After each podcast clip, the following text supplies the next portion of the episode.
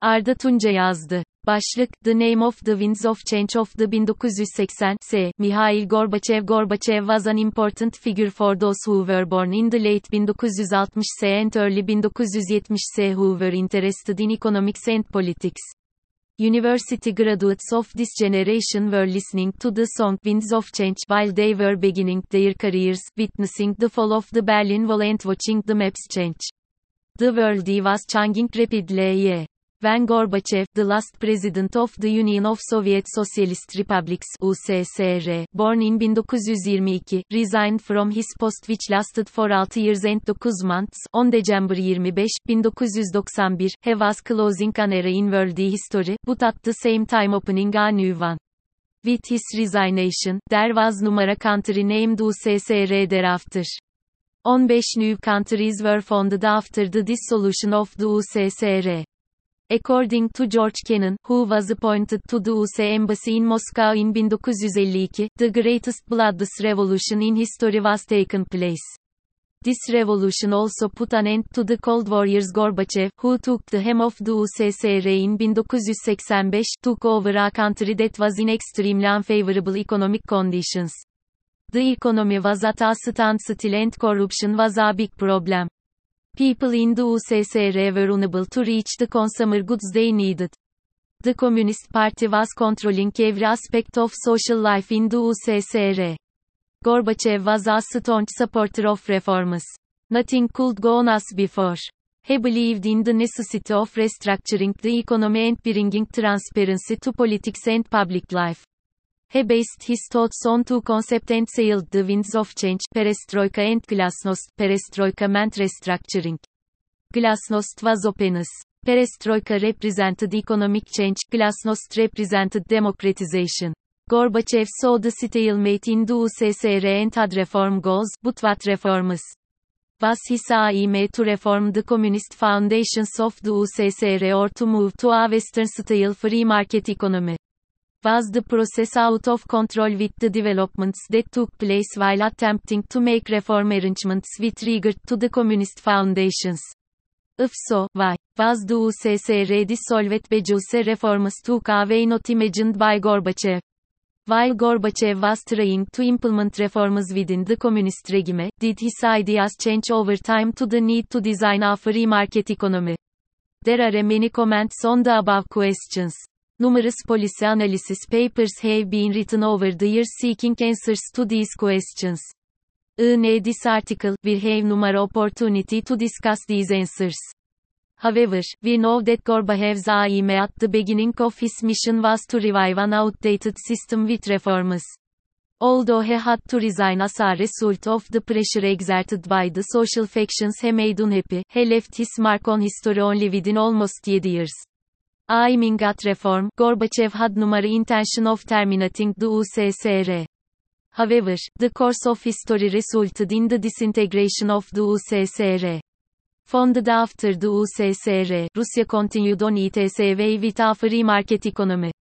It can be thought that one of the reasons for the Russia-Ukraine war that is taking place today is Gorbachev.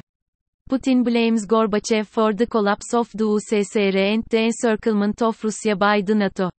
According to Putin, the dissolution of the USSR was the greatest geopolitical catastrophe of the 20th century and a real tragedy for millions of Russians. Gorbachev released political prisoners, made it possible to read and watch banned books and movies.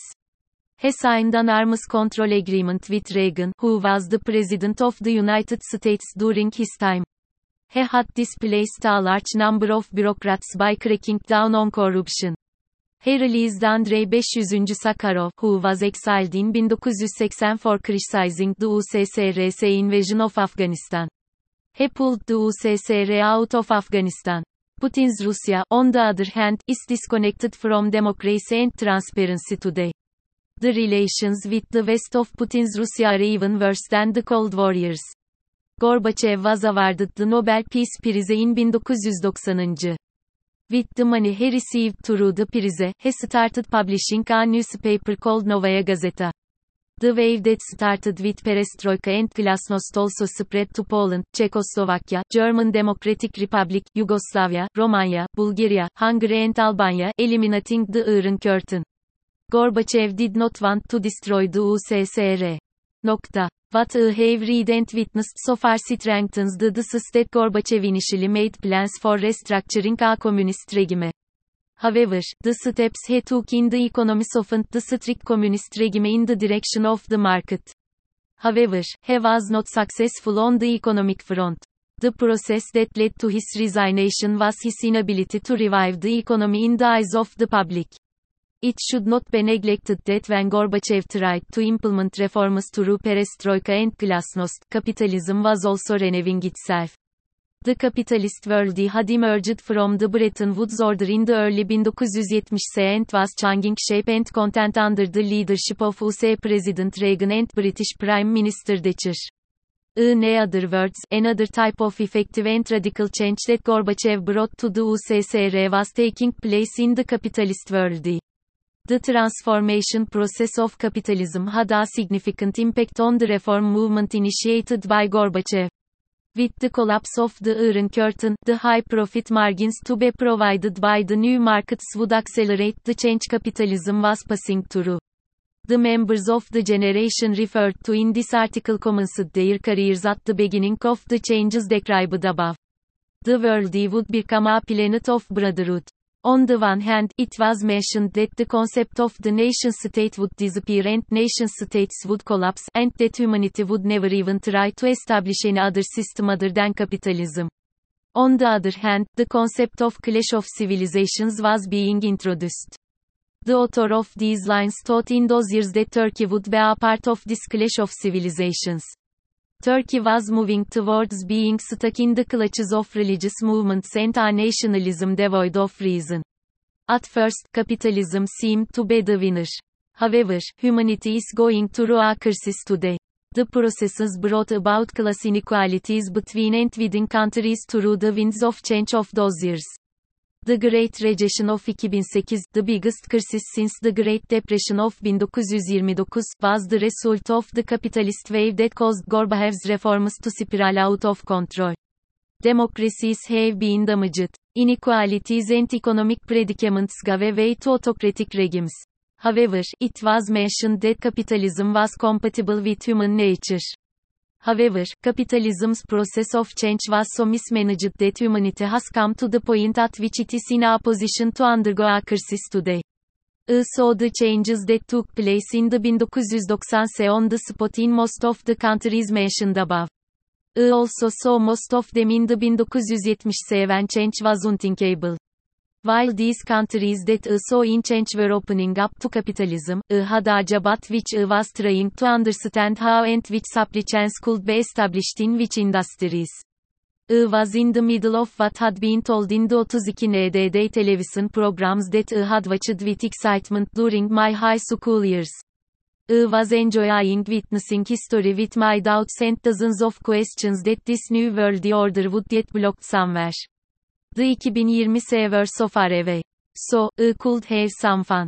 The climate crisis was also obvious. I was noticing that in my business life too.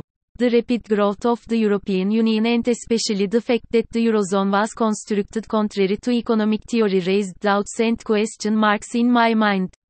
Capitalism should not have missed the opportunity of making high margin profits through new markets opening up day by day.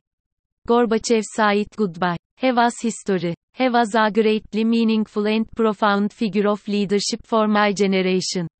It makes more sense to me to try to understand what happened and look to the future rather than trying to find answers to what if type questions of the past. Goodbye my youth.